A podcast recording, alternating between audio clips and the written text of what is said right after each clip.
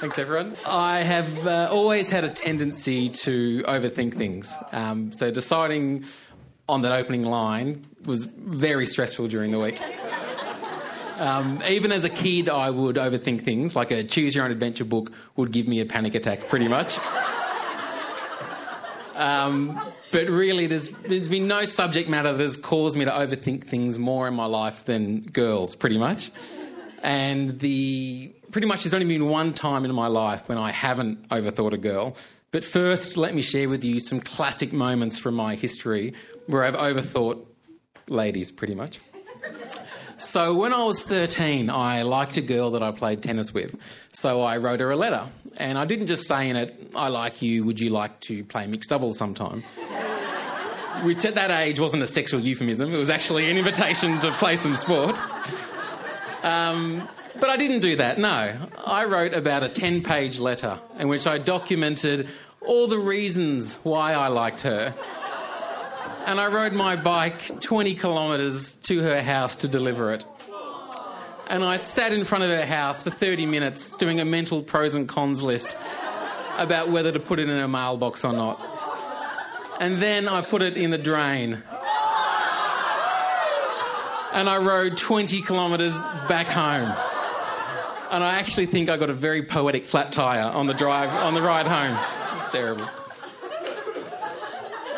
when I was 16, um, I was on a date and I thought things were going quite well. I thought I was being particularly charming. And I thought, I'm going for it. I'm going to go for a little bit of a kiss goodnight. Um, but I wasn't really sure whether to go for the little peck on the cheek or to go the more romantic smooch. Uh, totally overthought it and went the full tongue sandwich. Pretty much imagine a snake trying to swallow a mouse. And that's exactly what it was like. Uh, so then I went to university and decided to study psychology, which is good because clearly I wasn't overthinking things enough already. Um, and the, the first idea we learned about was theories of attraction. And one of the ideas is what they call arousal misdirection. And this is pretty much the idea that if you're excited or scared in a situation, you, you might be more likely to misattribute those feelings for attraction to someone that's around you. I'm, i think Speed 2 is based on that idea. So it's, it's an evidence based concept. Um, so I thought I might try this theory out on a date. Um, the only problem was I was living in Canberra at the time, and I couldn't really find anywhere exciting to go on a date, which is part of the problem. To get the heart, heart rate going. The only thing I could do was to go out into Lake Burley Griffin in some paddle boats. Now, I had images of this being, you know, paddling through the water, splashing each other, laughing with gay abandon. But in reality, the water was very flat and quiet. The environment was perfectly silent. And we paddled for about five minutes before I got a stitch and started to sweat. And unfortunately, I think she attributed that boredom to me because that was the last date that we went on. Then we learned about an idea called the mere exposure effect, which is the idea that the more you're exposed to something, the more familiar something becomes, the more attractive it is. And now, to me, that made a lot of sense because my love life up until this moment had pretty much been based on the mere exposure effect. I was hopeless in a bar, hopeless in a club, had no pickup lines, but you give me a good two to three years with a girl. build the friendship, build the trust, watch a few episodes of The Bill with her mum, and I might be in with a chance. I might be in with a chance.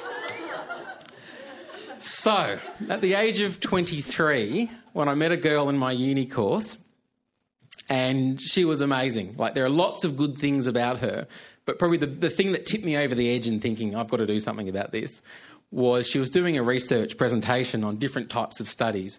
And there's a type of study which is a twin study where you look at you know identical twins and non-identical twins and try and tease apart what's genetic and what's environmental. I've probably over-explained that just a smidge. Um, but anyway, during this research presentation, in the corner of her slide, she had a picture of Danny DeVito and Arnold Schwarzenegger. Come on, like. I don't need to say anymore. So I thought to myself, right, don't overthink it, just go for it, Martin.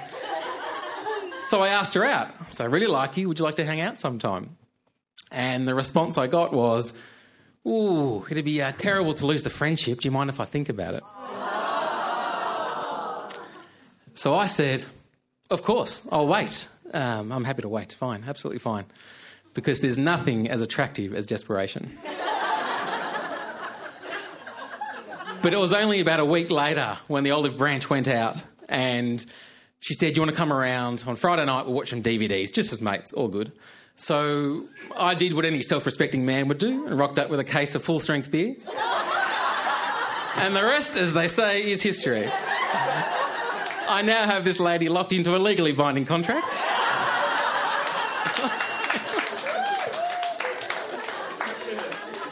and I often think about if I hadn't have just acted, if I had have overthought it, what might I have missed out on?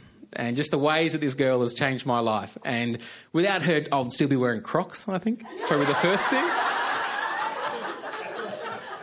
Secondly, I probably wouldn't have such an amazing mum to our daughter.